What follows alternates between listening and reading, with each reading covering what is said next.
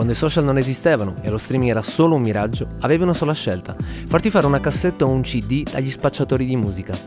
Passavano in rassegna le loro collezioni e ti procuravano canzoni che avrebbero potuto salvarti la vita o più semplicemente svoltartela. Se la fortuna era dalla tua parte, riuscivi a trovare anche qualcuno che ti parlava di quelle canzoni e le spogliava lì davanti a te. Per fortuna ora è tutto più facile. Io sono Fernando Rennis e questo è Cassette, un podcast che parla di canzoni. Senza scomodare le parabole evangeliche, nell'immaginario collettivo il termine samaritano è usato per indicare una persona buona, generosa, caritatevole. In un mondo reso ancora più incerto dall'innalzarsi dei muri e apatico dall'indifferenza verso il prossimo, un gesto gentile è un vero atto di rivoluzione. Gli Idols sono gli alfieri di questo atto riottoso e la loro Samaritans è un pugno in faccia alla mascolinità tossica.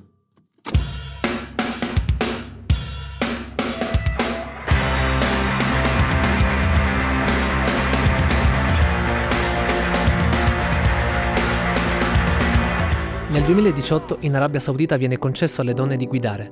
Vladimir Putin inaugura il suo quarto mandato al Cremlino. Crolla il ponte Morandi a Genova.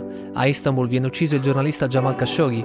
Si verifica l'eclissi lunare più lunga del XXI secolo. La Francia vince i mondiali di calcio organizzati in Russia. Nel 2018 esce Scorpion di Drake, Lush di Snail Mail, Heaven and Earth di Kamasi Washington, High as Hope di Florence and the Machine, gli Arctic Monkeys cambiano pelle in Tranquility Base Hotel and Casino, torna Mitski con Be the Cowboy, Janelle Monet con Dirty Computer, Travis Scott con Astro World, Rosalia con El Mar Querer. Jay-Z e Beyoncé pubblicano con lo pseudonimo Carters il disco Everything is Love. Gli Idols mettono in musica un concetto che sta alla base del loro secondo album, la gioia come atto di resistenza. Recently, our government peddled a scheme encouraging struggling artists to retrain. Why? Because since the beginning of time, right wing governments have tried to eradicate the arts as anything serious. Not because they don't take it seriously, no. In fact, they take it very seriously. Gli Idols hanno il giusto senso dell'umorismo e la serena e sincera umiltà di riconoscere che prima di Brutalism c'è voluto tempo per trovare un'identità, un suono. Quello che sin da subito ha accomunato il quintetto si nasconde nella comunione di intenti, l'importanza di ricevere e condividere amore, di urlare quanto il mondo attorno faccia schifo. Forse il reparto scouting della Partisan Records ha capito proprio questo sin dal primo ascolto dell'EP Meet, uscito nel 2015 come autoproduzione. Erano passati tre anni dall'esordio assoluto con Welcome, pubblicato nel 2012, tre anni di distanza, un intervallo mai più così lungo tra un'uscita e l'altra per la band.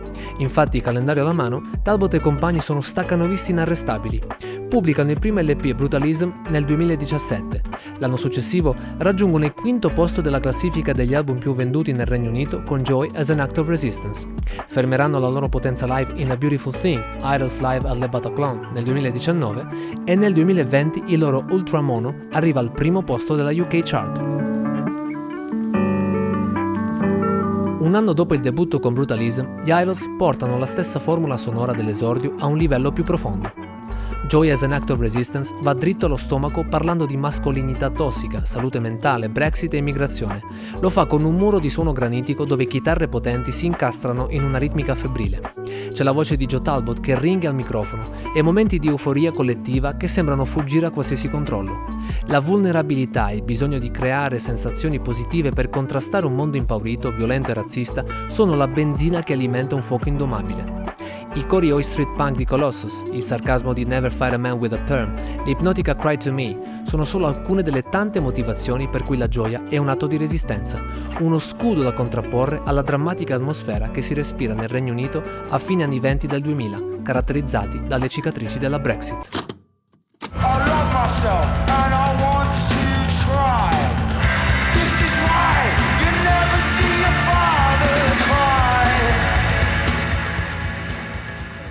Essere vulnerabili non è mai stato così naturale. Samaritans ha il compito di recapitare questo messaggio e lo fa con una ritmica incalzante e un cantato cadenzato, con frasi allo stesso tempo affilate e chiare. Il brano degli Idols ci strattona parlandoci di quello che dovrebbe essere del tutto normale, ma a causa di retaggi sociali non lo è. Ho baciato un ragazzo e mi è piaciuto, ci dice Talbot, e più in là punta il dito contro il macismo che dipinge un uomo duro, risolutore, con ruoli ben definiti da rispettare. Una maschera che nel ritornello viene fatta a pezzi, quando Talbot ripete più volte: Ecco perché non vedi mai piangere tuo padre. Il cantante ha spiegato in un'intervista cosa lo ha spinto ad affrontare il problema da questa angolazione. Si tratta di The Descent of Man dell'artista contemporaneo Grayson Perry, un invito a ripensare lo stereotipo maschile in favore di una nuova mascolinità che permetta relazioni migliori e atteggiamenti più sani. Spiega Talbot, c'è una vera lucidità in questo libro che rende facile capire la mascolinità. Ho capito quanto sia malsana e pericolosa, quanto cose semplici come non piangere, un commento per un bambino di 3 o 4 anni, possano trasformarsi in così tante cose. Decisioni sbagliate, vergogna che porti a causa delle cose che provi. È molto pericoloso. Pericoloso come il Sound di Samaritans, un brano la cui forza nasce dalla contrapposizione di messaggi positivi a un carro armato punk che va avanti distruggendo tutto, passando dalla strofa al ritornello con la stessa violenza. Il culmine di questa marcia arriva dopo il secondo ritornello, quando c'è una ripartenza che sfocia in un'ultima esplosione.